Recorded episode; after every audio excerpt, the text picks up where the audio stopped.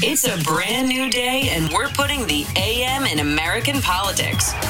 We've seen the darkness of division and despair and are now jumping into the light of a bright path forward. Progress is here, and we're sharing its story with you, for you, all with the help of Signal Boost. Now, here are your hosts, Zerlina Maxwell and Jess McIntosh. Welcome to Signal Boost. I'm Zerlina Maxwell, and joining me on the show right now is civil rights activist and First Lady of the Southern Christian Leadership Conference and the King Center, Andrea King. Thank you so much for being here this morning. How are you? I'm doing very good. How are you today? Look, you know, we're all every day is a blessing at this point in the pandemic, um, and so I cannot complain at all. Um, I could complain, I suppose, about uh, voting rights. Um, and you, especially, um, you're married to Martin Luther King III. Um, and, you know, voting rights has been, well, racial justice and, and the fight for equality, um, I'm sure has been a part of your life and journey uh, the whole time. But can we just start by talking about this moment in history? Because there's so many parallels, in my opinion, to um, the 1960s um, in the way that the fight um, for ballot access, it feels like before 1965 in some ways, given the impact of some of these new laws that are popping up. That's unfortunately that's yeah. that's so true. Um, you know, it's interesting because last year we, you know, everyone was on the ground and you know mobilizing and getting people out, and you know we the you know the message was vote and vote, and we have to vote unlike we have never done before. And actually, people listened and they did, and it worked. And since January of this year, we have seen all across America over 400 pieces of legislation that have been um, proposed and in, and in far too many cases have actually um, have been made into law that actually it's they're a direct backlash to all of to everything that we saw last year. So I mean everything from early um, the diminishing of the days for early voting, um, less drop boxes, um, then you know, um, you know then smaller or um, precincts being closed, which creates longer lines. And here in Georgia, there's it's now a criminal. Um, it is it's against the law to hand out water in those very lines that those laws created, because obviously, or all too often, they're in black and brown communities. And then, then if all else fails here in Georgia, there's um, election oversight committees that would have the power to actually overturn elections. So, you know, we are we are at a critical, critical juncture here in our country. And this is really, um, we are really in a fight for democracy. It feels so much like we are in a fight for democracy. And I'm so glad that you phrased it that way because a lot of times we default to, you know, it's a Republican fight versus Democrats. Um, and I don't think that this fight for voting rights is partisan. It's not about Republicans or Democrats. It's about democracy, bottom line for me. And I think, um, you know, many of the provisions, as you mentioned, that have been passed are a direct response to the fact that black, brown, indigenous, AAPI, and young people, um, they showed up. They showed up mm-hmm. um, in states where uh, for forever, like in Georgia, for example, it was a red state. It was a bright red mm-hmm. state. Newt Gingrich is congressman from Georgia, former congressman from Georgia, former um, speaker. Uh, so just to give you an idea, like Georgia's not um, purple, but now it's blue. It just like went, went from red to blue um, mm-hmm. in a lot of ways. Do you feel like in this moment, you know, we're sort of we're we're always talking around the issue.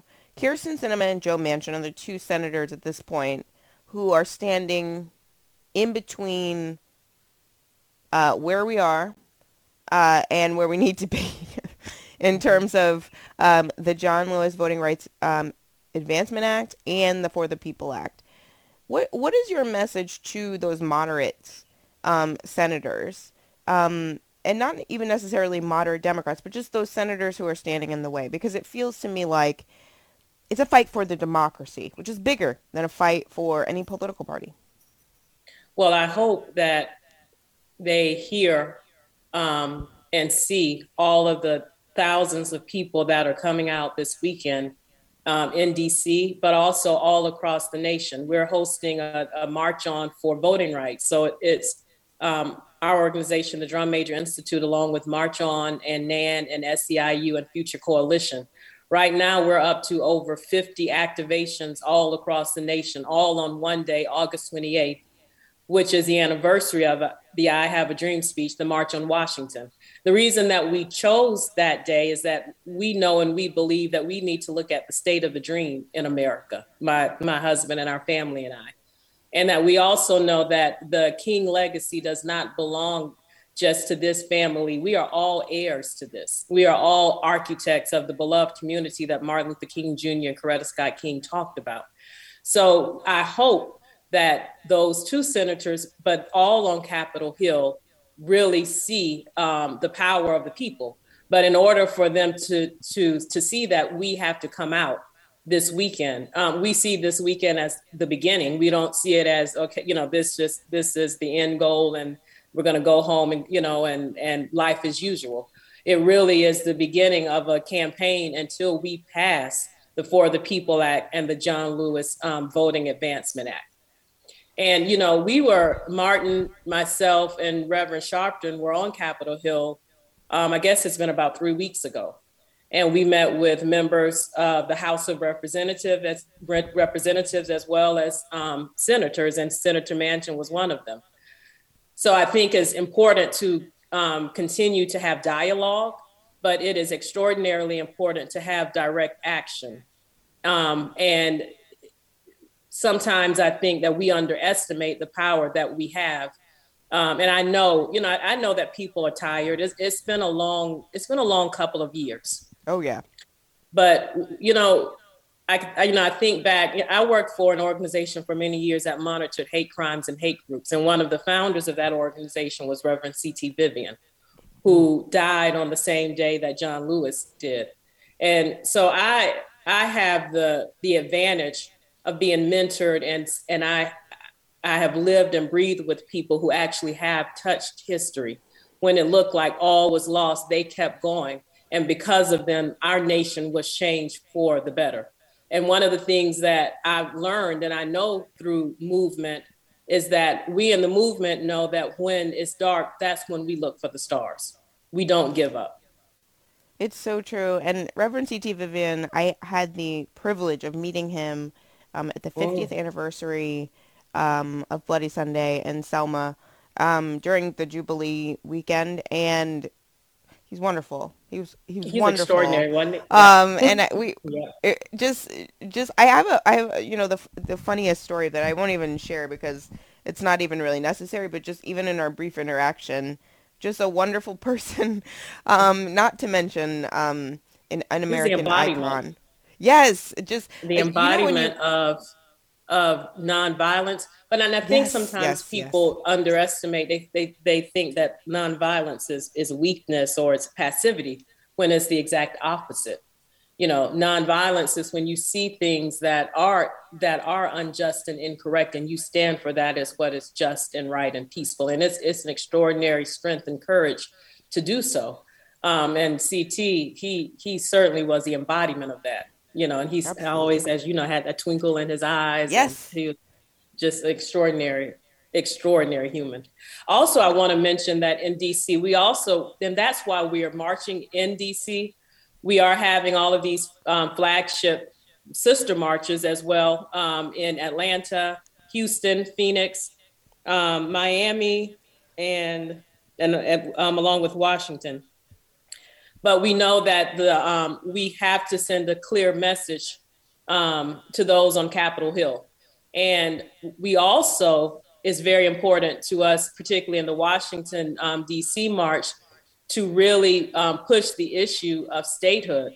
And you oh, have yeah. almost 700,000 residents, mainly Black and Brown, who really are they have no representation Um, and when you can't you can't talk about voting rights and voting rights for all and not talk about you know DC statehood and how critical um, that is. And and so that is also one of the things that we're pushing for this weekend. And as you started your show with you know we certainly are you know we are you know we're using we're you know we're in conversation we're in dialogue we're in direct action.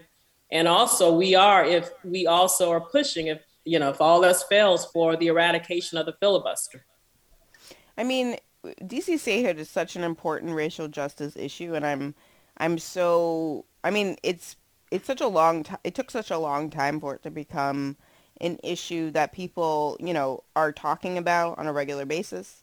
That mm-hmm. it's going to be a prominent, um, you know, issue folks are pushing for this weekend, and mm-hmm. it's obvious when you really think about it, why it hasn't happened, um, because of the demographics of Washington D.C. and um, I feel like yeah, so so much of this is actually a response to um, the fact that America is changing, and and one of the things that I've thought a lot about because I wrote a book, The End of White Politics, where I, you know, looked at the Pew data and was like, okay, so if America is on the trajectory to be a nation where white voters are a minority.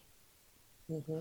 What is that going to mean for our Congress, our president, our, you know, who we vote for, who votes for whom, who wins those elections, um, and who facilitates those wins? That's all going to change. Um, basically, what's going to happen is, you know, the Congress will look more like the squad. it will just like be a big squad. Um, than than the Congress uh, makeup of the past. Can you talk a little bit about how you see the demographic shifts? The fact that you know a state like Georgia is having huge demographic shifts. Um, there are more more Asian voters, more Latinx voters. Obviously, Black voters are more mobilized and engaged than ever. Um, the same is true of Texas and Arizona. Um, and of course, these are the states where the first thing they did after the 2020 election is pass voter restrictions um, because of these demographic shifts that they see coming. Um, mm-hmm. And I feel like, you know, the legacy of, you know, the, the ni- 1960s civil rights movement that is, you know, brings us all the way up to the present is the fact that, you know, the fight was was really for everyone to be able to participate and have that equal access and, you know, have a voice that mattered um, in the country. I mean, isn't that the whole a multiracial democracy? That's what we're going for here, right? exactly. Um, Martin Luther King um, defined it as a beloved community, and the beloved community is not a place of utopia. What it is a place of is that everyone is respected and honored, regardless of race, gender, um, sexual identity you know that we that we see the richness of diversity. Um, one of the things that i am most proud of with the coalition that we are put together for this weekend is that we have over 162 national um, partners with us. And if you go online to marchonforvotingrights.org you will see the very best of america you will see diversity in every every way, every sector of what we're talking about, um, as as it relates to race, religion, ethnicity, as it relates to gender, as it relates to um, age, as it relates to you know um, gay, lesbian, transgender, um, AI, you know Q plus, no Q plus, IA. Um, it really is all all voices coming together on this critical issue. And also, the second part of your question is yes, it is certainly about the changing demographics, absolutely. And apps, and also whenever in in whenever there is um, in movements traditionally of freedom and justice and equity, whenever there are gains, there are inevitable um, attempts at setback you know that's that's part of the expansion and that in some ways is unfortunately to be expected. So in some ways this isn't a surprise but it really calls us to to really work harder than ever before and use this as an opportunity. Even when you really think about um, a, a year before he was assassinated you know martin's father talked about that the first phase of the struggle was for civil rights. And he foresaw the second phase being for um, genuine equality.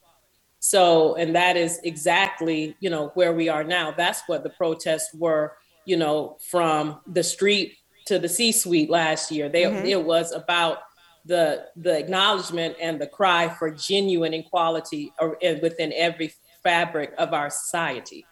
Um, and that all really starts um, and, and begins with access to the ballot box. And in this case, we have to be clear. We're not even talking about mobilizing for people to go out and vote, although we will do that as well. What we're talking about is standing for, you know, federal voting rights protections. Like all of these laws were put in place as a response to what we saw last year. And so now it's time for everyone to really, you know, stand up for what it is that we believe in, to stand for laws that really lift us all up and not for laws that limit us. And we also have to be clear, because it sounds like you're a student of history, mm-hmm.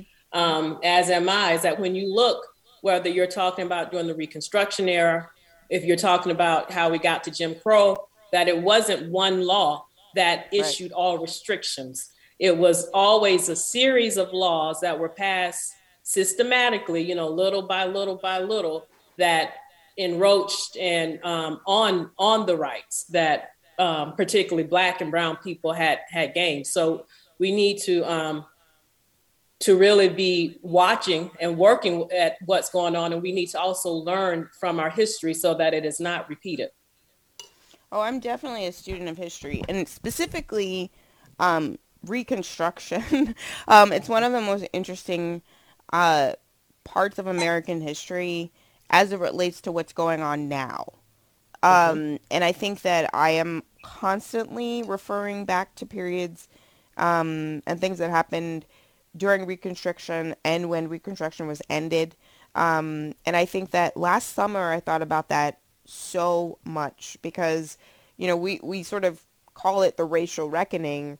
Um, but in a lot of ways, um, it was it's a little bit like redemption um, in, in in some ways because it's post Obama, uh, it's post uh, the 2018 midterms where more um, women of color were elected. Um, you had the squad, you had demographic shifts. So in a lot of ways, there are similar elements present. Um, there's racialized violence and hate crimes um, racist rhetoric by political. I mean, there's a lot of similarities. Um, can you talk about the impact of the racial reckoning and the aftermath of of the murder of George Floyd? Because I feel like that was one of those things that we're in the middle of a global pandemic that no one saw coming. Like maybe the epidemiologists and the experts did, but most of us were like, the week before the pandemic, I was like at a movie premiere with a thousands of people. Like you know, and people were coming around with trays of food. I think at th- that point I was sort of like, eh, I don't know if I'm going to eat off the tray of food with my hands, but um, I think it was at least that point. But like in the beginning of March, we were all just living our lives. And then the pandemic hit, and then we were in here for a lot longer than we thought we would be. Um, we're still, in, in some instances, uh, locking down to a certain extent. Um, and then George Floyd was murdered on camera, and everyone in the country had a reaction to it, uh, one way or the other. Can we just speak about the what that moment um, meant, um, sort of in this larger context of history that we've been discussing this morning, and and what it can mean for you know the fight for voting rights, the fight for racial justice and police um, reform, or dare I say, changes in how we fund um, police departments, maybe allocating more funding over here to the social services, for example. Um, but I feel like last summer's racial reckoning was an unexpected moment where we really, I think history was changed. Absolutely. I, I think there's no question about that. And I think the, the farther we get away from that and as as students you know study and read and look at history is it that moment is actually going to be almost a C curve moment of our of of when a lot of um, racial reckoning was it was brought to the forefront so that it can be dealt with and healed once and for all. I think for most of us, I know for me personally, my patience left my body when I watched George Floyd take his last mm. breath. Um, I think that so many of us, we didn't even realize that we were operating, you know, under a system of patience or even holding our breaths our, ourselves. And that that moment was a true awakening in so many ways. And not only here in America, I mean, it was the demonstrations that we saw last year were the largest civil rights um, demonstrations um, in, in history. I, I, believe they happen on, if not every continent, just about every continent.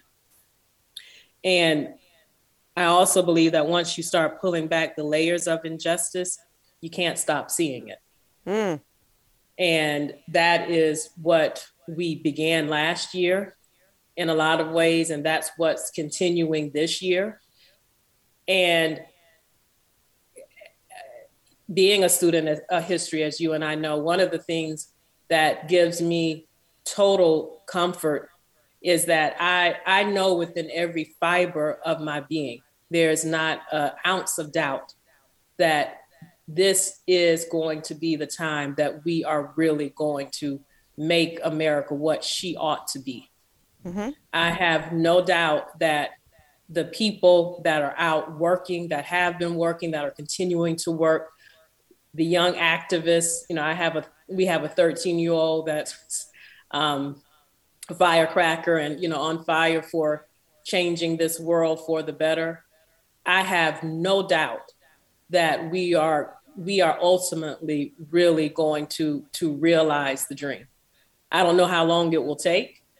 I'm not saying that it won't that it will be an easy road, but I I firmly believe that we we in fact that justice we we will finally have um, a, a greater um, reckoning in this country.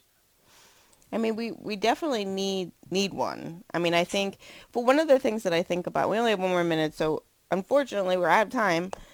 which I don't know how the show is going so fast. Sometimes I'm like shocked by the speed with which two hours can go by.